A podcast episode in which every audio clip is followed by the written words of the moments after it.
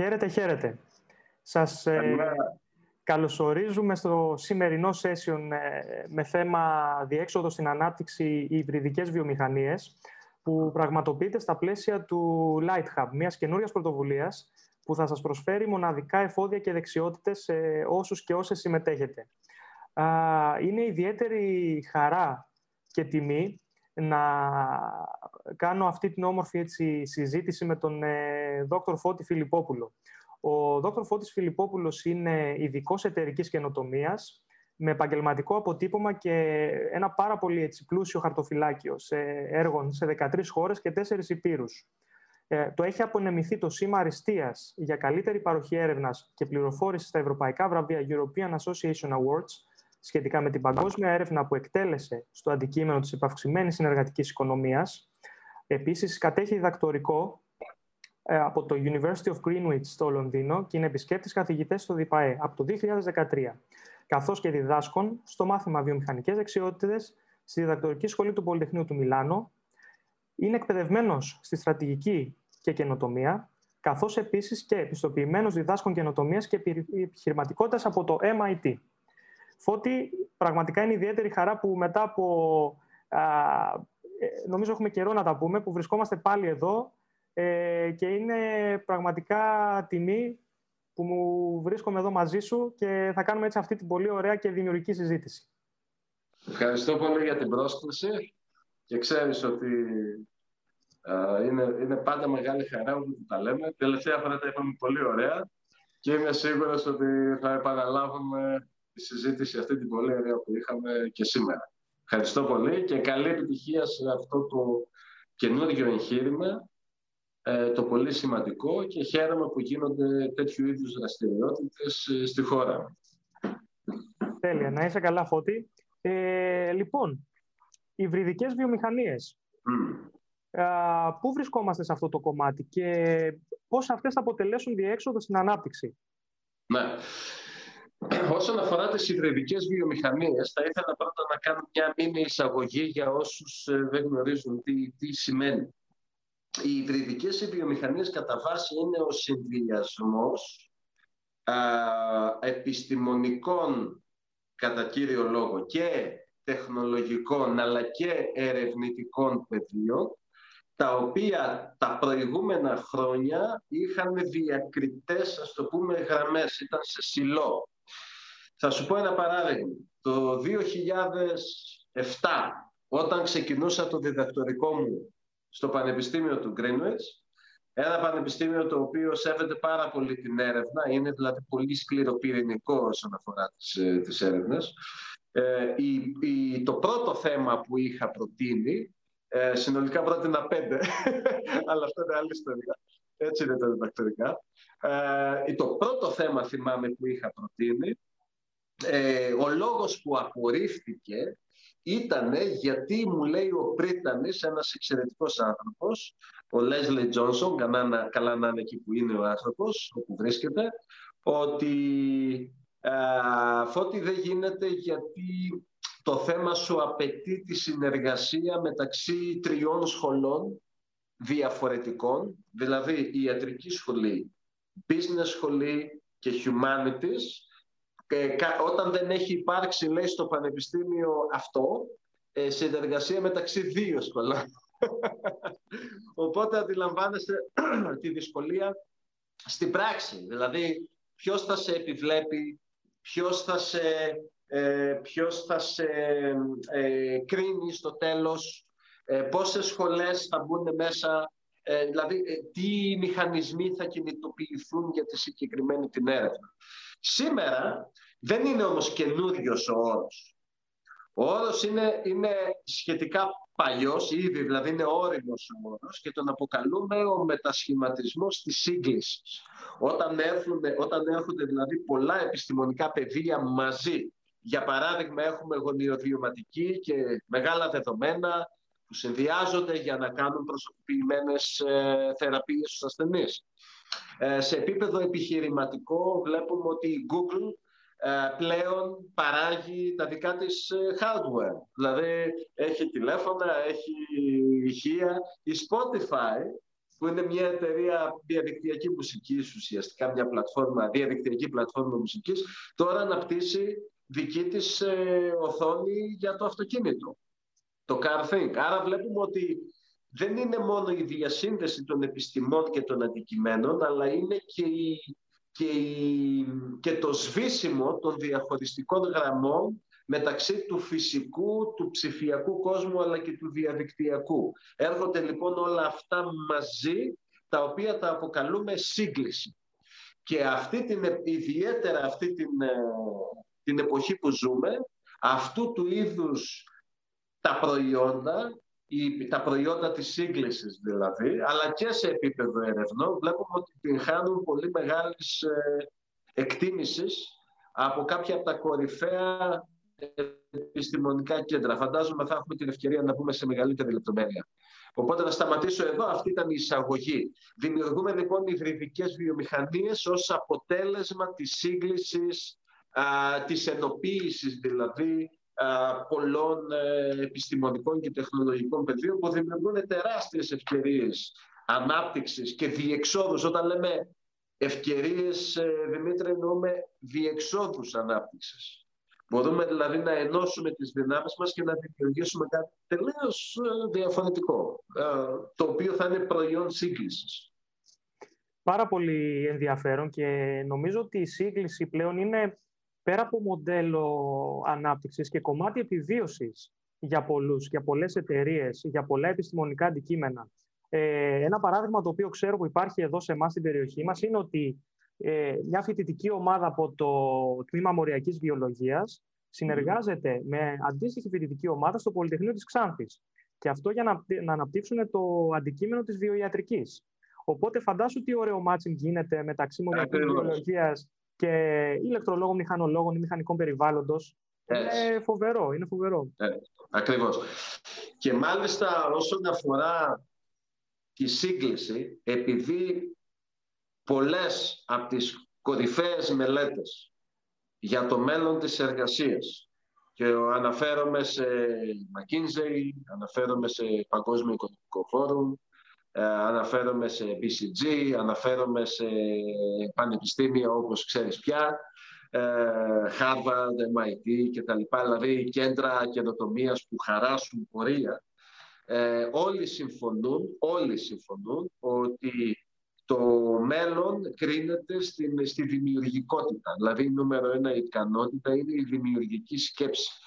Και η δημιουργική σκέψη για αυτούς που το ασκούν το αντικείμενο σε ακαδημαϊκό επίπεδο ε, ξέρουν ότι η δημιουργική σκέψη δεν είναι κάτι το αφηρημένο, είναι κάτι πάρα πολύ συγκεκριμένο και πολύ καλά δομημένο. Και όσον αφορά τη δημιουργικότητα, για να καταλάβει ο κόσμος δηλαδή, το πόσο σημαντικό είναι αυτό, ότι πρώτον υπάρχουν εργαλεία, δεν είναι κάτι αφηρημένο, έχει διαδικασίες, έχει εργαλειοθήκη, έχει θεωρητικό υπόβαθρο, τα έχει όλα δηλαδή.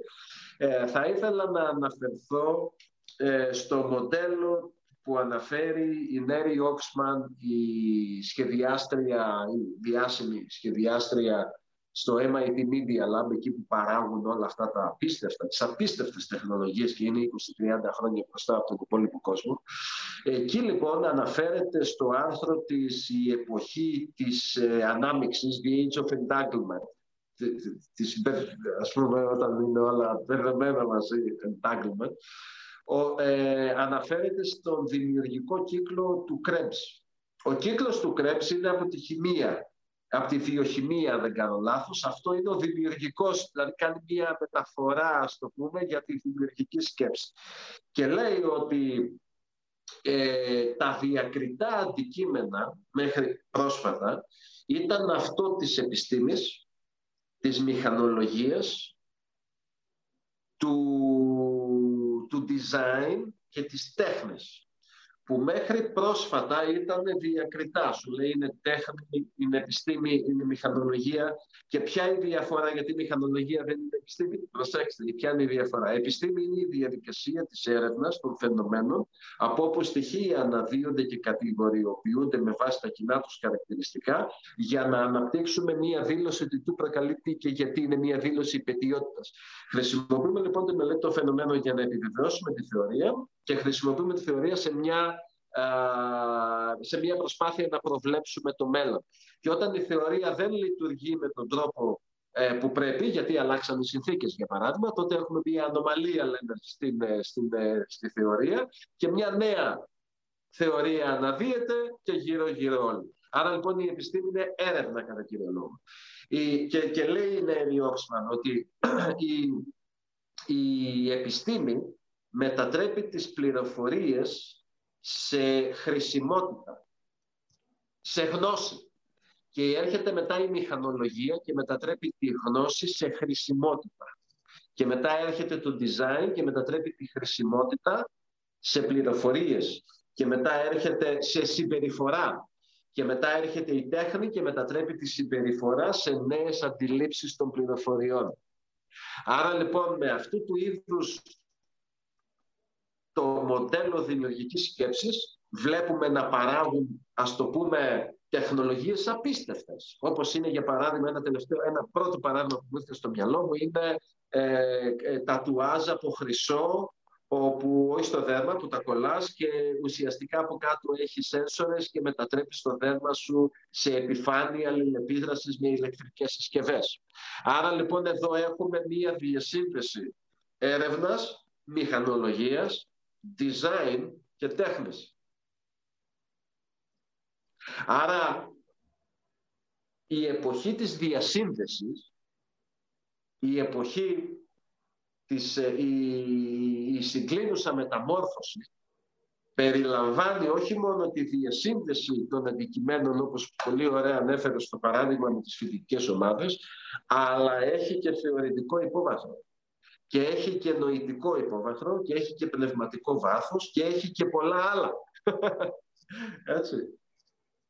Πραγματικά. Ε, σύγκληση λοιπόν ε, βλέπουμε ότι ε, ήδη υπάρχει στο εξωτερικό. Ε, στην Ελλάδα όμως, σε τι στάδιο βρισκόμαστε σε αυτό το κομμάτι; Και επίσης αυτό μπορεί να γίνει στους κολοσσούς, δηλαδή στις μεγάλες εταιρείες πολυεθνικές ή μπορεί και σε μικρότερες ούτως ώστε να δημιουργήσουν συνέργειες με αποτέλεσμα να είναι πιο παραγωγική, πιο δημιουργική και πιο καινοτόμη.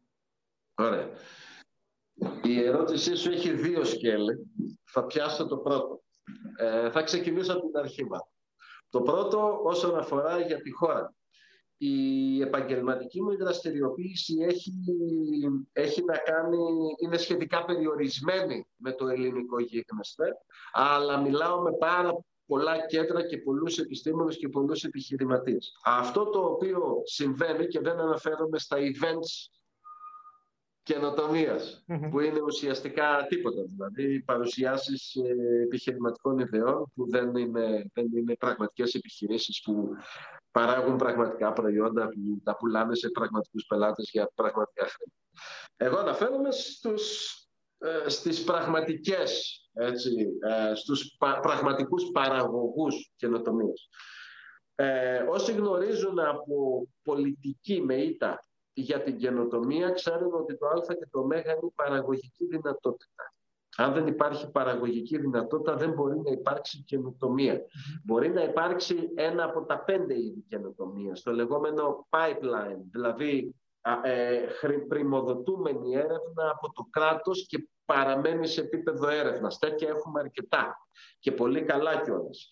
Έχουμε και κάποιες επιχειρήσεις οι οποίες δεν τις βλέπουμε ούτε στα media, δεν τις βλέπουμε ούτε στα social media, δεν τις βλέπουμε ούτε στα events, δεν τις βλέπουμε ούτε στα βραβεία, αλλά είναι εκεί έξω και κάνουν απίστευτα πράγματα. Και είναι ε, αρκετά μεγάλες με μεγέθη που προκαλούν και έκπληξη. 100, 200, 300 άτομα προσωπικό, επιχειρήσεις που ο κόσμος δεν τις έχει ακούσει καθόλου, γιατί πολύ απλά δεν έχουν χρόνο να ασχοληθούν. Ε, άρα υπάρχουν και επιστήμονες και επιστημονικά κέντρα όπως είναι το ΕΚΕΤΑ, όπως είναι ο Δημόκριτος, όπως είναι στην Κρήτη. Πολύ σοβαρά ερευνητικά κέντρα τα οποία είναι και διασυνδεδεμένα με το εξωτερικό και εκτελούν τα διασυνοριακά διεθνή προγράμματα. Υπάρχουν και κάποιες μεμονωμένες εταιρείες, δεν θα έλεγα ότι είναι πολλές, είναι λίγες, μιλάω, αναφέρομαι στην καινοτομία. Έτσι. Λοιπόν, οι οποίες ε, είναι εκεί έξω και κάνουν, και κάνουν σημαντικά πράγματα. Σε γενικές γραμμές πάντως δεν θα έλεγα ότι είμαστε σε, εκεί που θα έπρεπε ή εκεί που θα μπορούσαμε να είμαστε.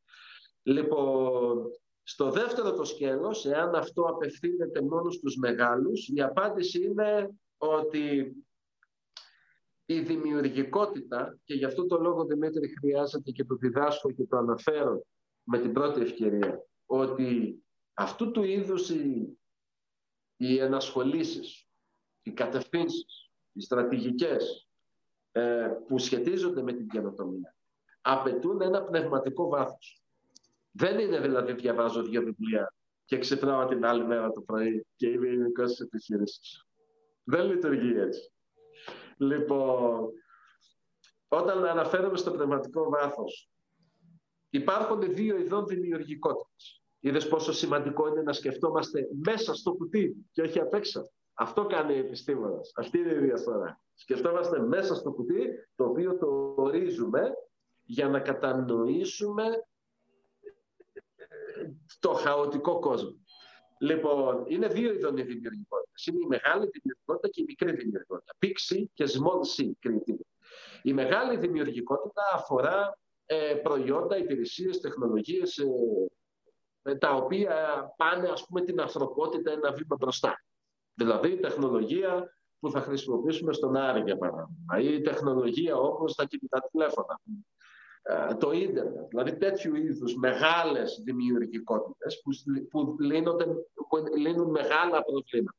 Και τα μεγάλα προβλήματα λύνονται με μεγάλα κεφάλαια. Υπάρχει όμως και η μικρή δημιουργικότητα. Δεν μπορείς δηλαδή να λύσεις ένα παγκόσμιο πρόβλημα, το οποίο θα αποδώσει δισεκατομμύρια ή τρισεκατομμύρια σε βάθος χρόνου σε κάποιες εταιρείες με, με ένα κεφάλαιο μικρό. Έτσι, τότε δεν είμαστε ρεαλιστές ή απλά δεν ξέρουμε από καινοτομία.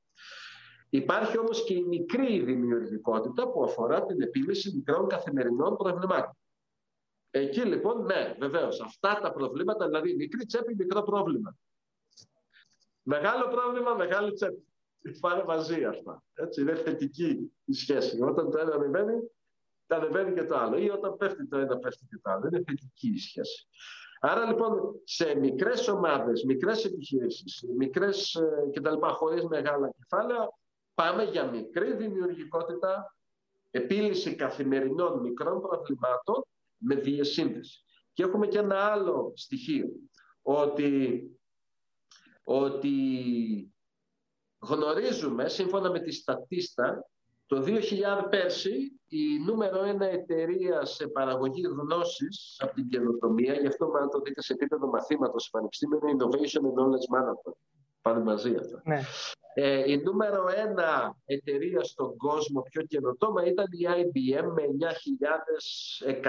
αν δεν κάνω λάθος, πατέντες. Ε, δεν είναι όμως η μεγαλύτερη εταιρεία στον κόσμο. Εταιρείες όπως είναι για παράδειγμα η Samsung έχουν λιγότερο τις μισές. Εταιρείες όπως η Apple που είναι πολύ πιο μεγάλη εταιρεία έχει 2.200 αν θυμάμαι καλά.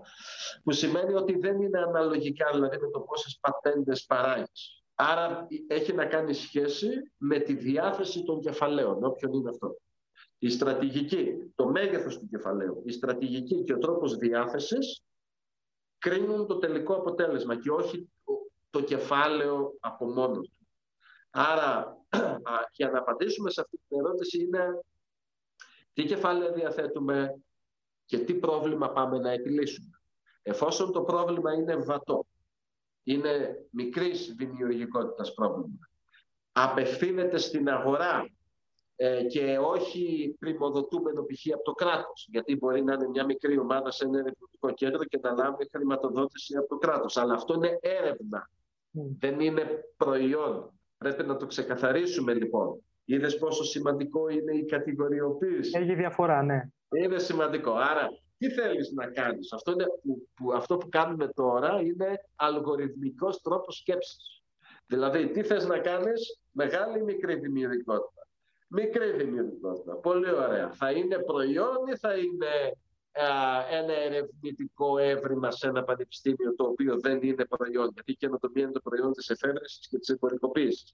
Θέλουμε αυτό να είναι ένα paper ή θέλουμε να είναι ένα προϊόν; Και έτσι καταλήγουμε, ας το πούμε, στην καταλληλότερη λύση για να απαντήσουμε σε αυτό το ερώτημα. Αλλά το ότι υπάρχει δίωδος σε αυτό το δέντρο των αποφάσεων για μικρές ομάδες με περιορισμένα κεφάλαια υπάρχει. Άρα δεν απευθύνεται μόνο στις ε, πολυεθνικές ή στα μεγάλα ερευνητικά κέντρα. Τέλεια. Ε, κάτι άλλο τώρα που ήθελα να ρωτήσω και σημαντικό νομίζω. Ε, ιδιωτικός και δημόσιος τομέας. Ε, βλέπουμε ότι υπάρχουν κάποιες, ε, κάποια βήματα, κάποιες δειλές συνεργασίες. Ε, κατά πόσο είναι εφικτό να υπάρξει σύγκληση μεταξύ δημοσίου ιδιωτικού τομέα, ούτως ώστε ε, βλέπουμε στον ιδιωτικό τομέα υπάρχουν ε, και εταιρείες σημαντικές, όπως είπες και από αυτές που ακούγονται και από αυτές που δεν ακούγονται και κάνουν έτσι, σοβαρή δουλειά. Οπότε, κατά πόσο θα μπορούσε να γίνει σύγκληση σε αυτό το κομμάτι; Κοίταξε, Δημήτρη, η σύγκληση με τον τρόπο που την αναφέρουμε εδώ, επειδή είναι τεχνικός είμαστε στη διασύνδεση των επιστημών και των ερευνητικών μεθόδων για την αξιοποίηση πολλαπλών βάσεων γνώσεων. Άρα με αυτόν τον ορισμό δεν μπορούμε να μιλήσουμε για σύγκληση δημοσίου και ιδιωτικού τομέα υπό αυτό το πρίσμα της σύγκλησης στον οποίο αναφέραμε. Μπορούμε να μιλήσουμε για συνεργασία. Ναι. Ε, για συνεργασία βλέπω ότι τα τελευταία χρόνια αρχίζουν και γίνονται, έχει σπάσει ας πούμε το και έχουν αρχίσει να γίνονται πρωτοβουλίες και δραστηριότητες οι οποίες δεν έχουν να ζηλέψουν και τίποτα. Απλά η διαφορά έχει να κάνει σχέση με την πρόσβαση στο ταλέντο και με ό,τι αυτό συνεπάγεται και έχει να κάνει και σχέση με, την, ε, με, τη, με τα κεφάλαια και έχει επίσης να κάνει σχέση και με την παραγωγική ικανότητα. Πολύ σημαντικό. Επίσης, πολύ σημαντικό η παραγωγική ικανότητα, ναι. ναι. Οπότε σε αυτό το επίπεδο μιλάμε για συνεργασίες. Και... Μιλάμε για συνεργασίες. Ε, ακούω τώρα για το Facing Tech. Ακούω για, την, ε, για στην Αθήνα που θα γίνει κάτι παρόμοιο. Ε, αυτά είναι πολύ σημαντικά γιατί φέρνουν κόσμο μαζί. Ε, η δημιουργία οικοσυστημάτων, λοιπόν. Αυτό είναι ένα πολύ καλό πρώτο βήμα. Θα πρέπει όμως να βελτιώσουμε την παραγωγική μας ικανότητα. Και, ένα, και υπάρχουν πολλών ειδών τέτοια μοντέλα στα οποία μπορούμε να αναφερθούμε. Ένα, ίσως το κορυφαίο στον κόσμο που συνδυάζει αυτά τα δύο, έρευνα δηλαδή παραγωγή, γνώση και οικοσυστήματα, είναι το Fraunhofer Institute στη Γερμανία, το οποίο θεωρείται ένα από τα καλύτερα, ίσως, ε, ίσως το κορυφαίο κορυφαία δομή αυτού του είδους στον κόσμο. Οπότε μπορούμε να αρχίσουμε να παίρνουμε έμπνευση από αυτού, να βάλουμε τον πύχη δηλαδή πιο ψηλά. Γιατί αυτού του είδους οι, οι συνεργασίες δεν είναι κάτι καινούργιο. Πάμε δηλαδή να κάνουμε σε πολλές περιπτώσεις πράγματα τα οποία άλλες χώρες το έχουν ξεκινήσει από τη δεκαετία του 90, του 80 και πιο πίσω. Έχουμε μείνει λίγο πίσω. Έχουμε μπει σε σωστή τροχιά. Αναμένουμε. Έχουμε, έχουμε δρόμο ακόμα. Έχουμε δρόμο, ναι, βέβαια. Ασφαλώς. Ε... Μα το βλέπουμε και στην οικονομία. Αυτό, αυτό ακριβώς θα έλεγα τώρα, να φαίνεται και, στην, οικονομία. Ναι, ναι, έτσι. Πού λοιπόν. απορροφούνται και πού μπορούν να απορροφηθούν ε, άνθρωποι οι οποίοι έχουν πολύ ε, εξειδικευμένες ικανότητες και εδώ πάλι αναφέρομαι στο πνευματικό βάθος, πρέπει να γνωρίζουμε και τους δείκτες για την καινοτομία, όπως είναι για παράδειγμα ε, ο άτλας της οικονομικής πολυπλοκότητας του Harvard και του MIT, που τον παρακολουθώ σχεδόν από την αρχή του. Η Ελλάδα είναι στάσιμη, παίζει μεταξύ θέση 48 και 56 την τελευταία, ε, ας το πούμε, 15 ετία, δεκαετία. Ε, δεν έχει αλλάξει δηλαδή σημαντικά και η πολυπλοκότητα των προϊόντων ε, το λέει από μόνη της είναι δηλαδή το πόσο πολύπλοκα προϊόντα παράγει μια οικονομία και, και η σχέση μεταξύ παραγωγικής ικανότητας αυτό που λέγαμε και πολυπλοκότητας και διατήρησης της ευημερίας είναι θετική η σχέση. Γι' αυτό το λόγο βλέπουμε ότι κατά τη διάρκεια της μεγάλης οικονομικής κρίσης χώρες με παραγωγική ικανότητα και, παρα... και υψηλό δίκτυο οικονομικής πολυπλοκότητας, είδαμε ότι πέσανε λίγο Ενώ χώρες όπως η Ελλάδα μπουμ, χάσαν κατευθείαν ε, πολύ μεγάλο κομμάτι, 20-30% του ΑΕΠ, το πούμε, μέσα σε λίγα χρόνια, γιατί, ήταν, γιατί είναι καταναλωτική. Και εκεί πάει η συζήτηση στα είδη των επιχειρήσεων που ανοίγουν, όπως είναι οι καφετέρειες και τα σουβλατζίρικα, τα οποία απαιτούν πάρα πολλά χρήματα. Αυτό είναι το παράδοξο. Ναι. Δηλαδή με τα χρήματα που απαιτείται για να κάνεις μια καφετέρια ή ένα σουβλατζίδικο, πραγματικά δηλαδή, αν ξέρεις τι κάνεις και έχεις σωστή καθοδήγηση από πραγματικούς ειδικούς που ξέρουν από πραγματικά προϊόντα που τα πάνε σε πραγματικούς πελάτες για πραγματικά χρήματα, ε, τότε ε, μπορείς να κάνεις ε, κάτι πραγματικά πολύ καλό. Ναι, ισχύει. ισχύει. Είναι γεγονός. Είναι υψηλής παραγωγικότητας. Ακριβώς. Ακριβώς. Ε, και μιας που μιλάμε για καινοτομία, επιτυχία ανάπτυξη μέσω της σύγκλησης ε, στην καινοτομία. Πόσο σημαντικό είναι σε αυτό το κομμάτι ο ρόλος της ηγεσίας; Βέβαια. Η ηγεσία, η καινοτομία δεν δημιουργείται από μόνη Δημιουργείται από ηγέτες οι οποίοι κατευθύνουν την καινοτομία και την κάνουν πραγματικότητα. Για αυτό το λόγο, στα καλύτερα κέντρα καινοτομίας στον κόσμο, τα μαθήματα ηγεσίας της καινοτομίας, innovation leadership δηλαδή, είναι μέσα στην, στην, στην ατζέντα. Και τα περισσότερα μοντέλα έχουν να κάνουν με αυτό. Όχι μόνο τη διαχείριση της τεχνολογίας, αλλά και τη διαχείριση των ανθρώπων.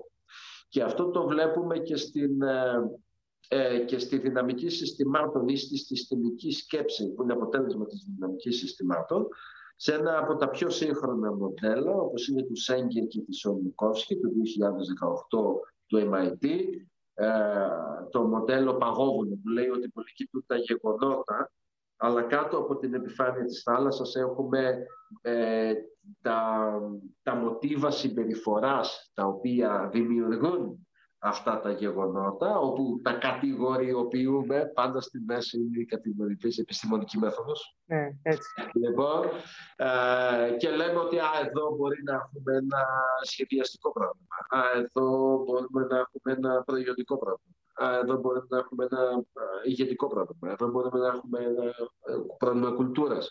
Και κάτω από αυτό, κάτω από τα μοτίβα των συμπεριφορών, κρύβεται η δομή των συστημάτων, οι οποίες έχουν δύο σκέλη, που είναι τα πνευματικά μοντέλα που χρησιμοποιούμε σε μία επιχείρηση στον οργανισμό και όλα εκείνα τα φυσικά στοιχεία που είναι κομμάτι του συστήματος τα οποία αλλάζουν συνέχεια επειδή ακριβώς τα νοητικά μοντέλα αλλάζουν συνέχεια λόγω επειδή αλλάζουν οι συνθήκες. Άρα είναι τα νοητικά μοντέλα, τα φυσικά και τα πνευματικά στοιχεία της δομής των συστημάτων που δημιουργούν τα μοτίβα των συμπεριφορών, που δημιουργούν τα γεγονότα.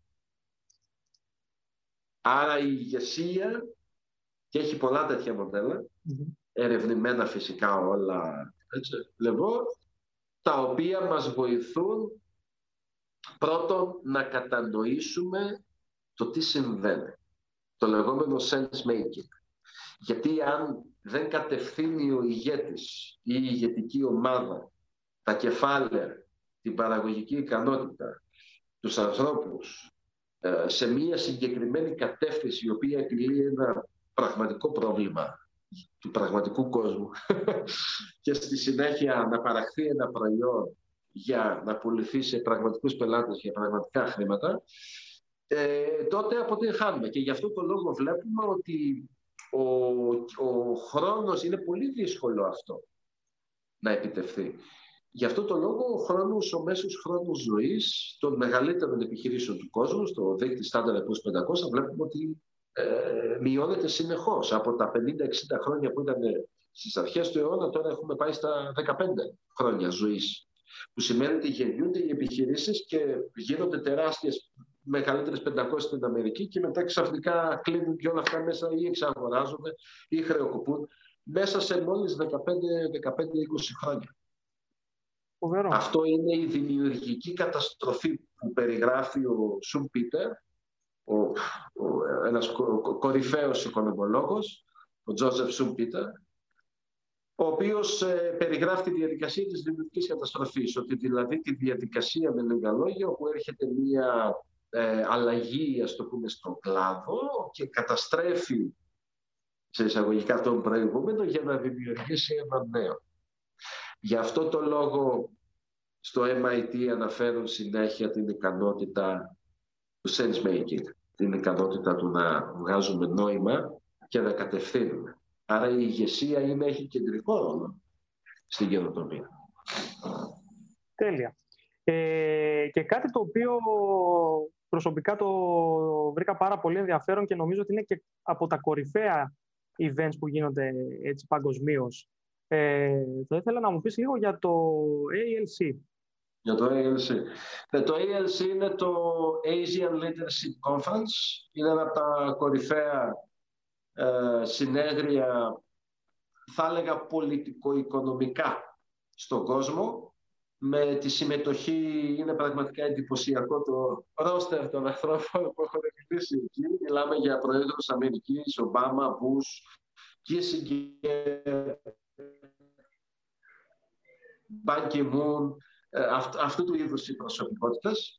Και μόλις σήμερα το πρωί επισημοποιήθηκε, το γνώριζα βέβαια πιο πριν, αλλά σήμερα ανανεώθηκε και το πρόγραμμα και ανακοινώθηκε και η δική μου η ομιλία, όπου θα μιλήσω για, για τη διαχείριση των καινοτομιών και για την ενδοεπιχειρηματικότητα την εποχή της σύγκλησης. Γιατί όλα αυτά, η ενδοεπιχειρηματικότητα, είναι όταν ε, όταν ε, οι άνθρωποι μιας επιχείρησης, στα πλαίσια ενός οργανισμού, λειτουργούν ως ανεξάρτητοι επιχειρηματίες, ως ανεξάρτητες επιχειρήσεις. Δεν είναι καινούριο όρος. Όποιος πει ότι είναι καινούριο όρος, ε, απλά μπορεί να ακούγεται για πρώτη φορά στην Ελλάδα, για παράδειγμα, αλλά είναι ακούγεται τα τελευταία χρόνια, είναι πολύ παλιός όρος. Και μάλιστα ε, η ιστορία του κανείς δεν συμφωνεί ακριβώς πότε ξεκίνησε, αλλά έχουμε ε, βρει μια πρώτη αναφορά στην ε, ενδοετερική επιχειρη... ως ενδοετερική επιχειρηματικότητα από τη δεκαετία του 70. Είναι τόσο μπροστά η Αμερική στις business γενικότερα για να καταλάβει δηλαδή ο κόσμος το πόσο μπροστά είναι και, έτσι εξηγείται το γεγονός ότι οι άλλοι είναι στον Άρη και οι άλλοι ακόμα προσπαθούν να λύσουν, να το πούμε, προβλήματα. Έτσι. Ακριβώς, ακριβώς. Ε, δεν είναι τυχαίο. Δεν είναι τυχαίο. Όταν ο άλλος πάει στον Άρη, Εντάξει, κάτι έχει κάνει 40 χρόνια πριν από σένα. Ακριβώς, για να φτάσει εκεί κάτι έχει κάνει. Ε, αρχίζει όμως τώρα και αποκτά δομή η ενδοεπιχειρηματικότητα. Αποκτά δομή γιατί είδαμε ότι έχει αποτέλεσμα. Και αυτό θα ήθελα να το προτείνω σε επιχειρήσεις. Προϊόντα όπως το iPod, προϊόντα όπως το Post-it, αυτά που κολλάμε τα χαρτάκια. Ε, όλα αυτά είναι το Gmail. Όλα αυτά είναι προϊόντα ενδοεπιχειρηματικότητας. Και σήμερα οι, οι, κάποιες από τις πιο γρήγορα αναπτυσσόμενες επιχειρήσεις στον κόσμο δίνουν και τα κίνητρα για να αναπτύξουν ενδοεπιχειρηματικότητα ε, μέσα στις επιχειρήσεις τους. Δεν αναφέρομαι στον, ε, στον επιχειρηματία, τον πολλά βαρύ, τον άρχοντα που νομίζει ότι τα ξέρει όλα. Αυτά είναι... Έτσι, εγώ προσωπικά δεν έχω καμία σχέση με αυτούς. Ξέρεις, είναι, αλλάζω πεζοδρόμια. Ναι. Μιλάμε τώρα για ηγέτες, πραγματικές επιχειρήσεις που παράγουν πραγματική καινοτομία. Έχει λίγους τέτοιους στην Ελλάδα. Έχω, είχα και την τύχη να γνωρίσω, αλλά είναι λίγοι, είναι πραγματικά πολύ λίγοι. Λοιπόν, ε, δίνουν κίνητρα. Αναφέρομαι τώρα σε σοβαρές επιχειρήσει του οργανισμούς. Κίνητρα όπως, για παράδειγμα, sandbox funds, δηλαδή κάποια κεφάλαια, κάποιοι λογαριασμοί, όπου βάζουν μέσα οι επιχειρήσεις χρήματα, έτσι ώστε να δώσουν τη δυνατότητα σε ενδοεταιρικέ ομάδες είτε να προσλάβουν κόσμο, είτε να σχεδιάσουν, ας το πούμε, κάποιο πρωτότυπο, είτε να δημιουργήσουν κάποιο επιχειρηματικό μοντέλο. Άλλο είδος, ας το πούμε, κινήτρου ε, είναι η πολιτική, ας το πούμε, για την προώθηση της ενδοεπιχειρηματικότητας είναι αυτό που λέμε ο χρόνος καινοτομίας, innovation time. Όπως είναι το γνωστό 20% της Google, όπου 20% του χρόνου σου μπορείς να το αφιερώσεις σε οποιοδήποτε project εσύ θέλεις. Έτσι δημιουργήθηκε το, το Gmail. Το ίδιο συμβαίνει όσον αφορά για τα κεφάλαια και με το postage, το οποίο ήταν ε, κάποιος εφήβρε σε ένα από τα εργαστήρια της Τρία Μήνυ κόλλα που δεν κολλάει. Και τι την κάνεις στην κόλλα που δεν κολλάει; Τους πήρε 15 χρόνια να μάθουν το τι την κάνεις στην κόλλα που δεν κολλάει. Ήταν στο σεπτάρι για 15 χρόνια.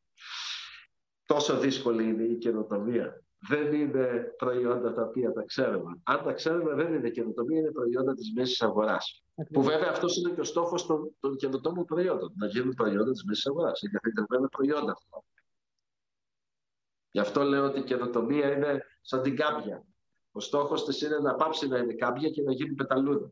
Εγκαθιδρυμένο λοιπόν κλασικό προϊόν της μέσης αγοράς. Είναι τα στάδια δηλαδή, πώς περνάει ε, και δημιουργείται η καινοτομία.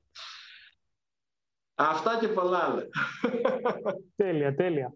Ε, κάτι έτσι τελευταίο. Τι θα συμβούλευες α, στις επιχειρήσεις, ας πούμε, που έχουν ένα potential να αναπτυχθούν, είτε στην, ας πούμε, κυρίως στο εξωτερικό, ε, σχετικά με τη σύγκληση, σαν ε, φώτιση. Ναι. Τι θα τους έλεγες; Να, να μην το φοβηθούν, να ανοίξουν τον ορίζοντα της παρατήρησης, ενώ ταυτόχρονα να παραμείνουν στο, στο διάστημα του προβλήματος. Ανοίγοντας λοιπόν τον ορίζοντα της παρατήρησης, μπορούν να συνδυάσουν πολλά πράγματα μαζί, όπως είναι για παράδειγμα η Nike που συνδυάζει το σχεδιασμό προϊόντων με τα μεγάλα Μπορούν λοιπόν να παντρέψουν, δεν υπάρχει πλέον περιορισμός. Μπορεί να είναι προϊόν τέχνης, αλλά να έχει μέσα τεχνολογία και να έχει και κουλτούρα, να έχει και design, να έχει και ε, επιστήμη. Ε, να μην φοβηθούν λοιπόν να τα παντρέψουν αυτά και σήμερα ε, και, και την καινοτομία να την αναπτύξουν ενδοετερικά. Να μην τη δώσουν δηλαδή σε κάποιον άλλον, γιατί τότε είναι σαν να του δίνεις δύο πράγματα δεν δίνεις την παραγωγική σου δυνατότητα, γιατί εξαρτάσαι από τους άλλους, και το marketing σου. Γιατί δίνεις την ικανότητα και τη φωνή σου. Αυτά θα πρέπει να είναι ενδοετερικά. Όλα τα άλλα μπορούν να τα, μπορείς να τα κάνεις έξω. Ο σχεδιασμός λοιπόν, η παραγωγή, η σκέψη, η έρευνα, όλα αυτά θα πρέπει να είναι ενδοετερικά. Από ανθρώπους οι οποίοι ε, έχουν ένα κοινό στόχο σε ένα, σε ένα συγκεκριμένο διάστημα του προβλήματος, διερευνώντας όλες τις πιθανές, ας το πούμε, εκδοχές που θα μπορούσαν να δημιουργήσουν ένα νέο κλάδο, μια υβριδική βιομηχανία, για παράδειγμα. Όπως είναι η, ε, στον αγροτικό κλάδο, όπως είναι οι, στις έξυπνες μεταφορές και πάει λέγοντας. Έχει δηλαδή μπορεί να κάνουν απίστευτα πράγματα. Και να επικεντρωθούν να κατανοήσουν τι είδους προβλήμα πάνε να λύσουν και να ασχοληθούν με ουσιαστικά προβλήματα. Να είναι αυτό που λέμε σε επίπεδο, τώρα πετάξαμε λίγο ψηλά, ας πάμε λίγο σε επίπεδο εδάφους, θα πρέπει να είναι απαραίτητο σε προϊόντα τα οποία είναι απαραίτητα. Όχι προϊόντα που είναι, θα ήταν καλό να τα έχουμε. Mm. Σε προϊόντα που είναι απαραίτητα. Γι' αυτό λέμε ότι η καινοτομία τριών ειδών προϊόντα υπάρχουν τα παυσίπονα, οι ασπιρίνες και οι καραμέλες. Παυσίπονα είναι αυτό που λέει το πρόβλημα ή την ανάγκη.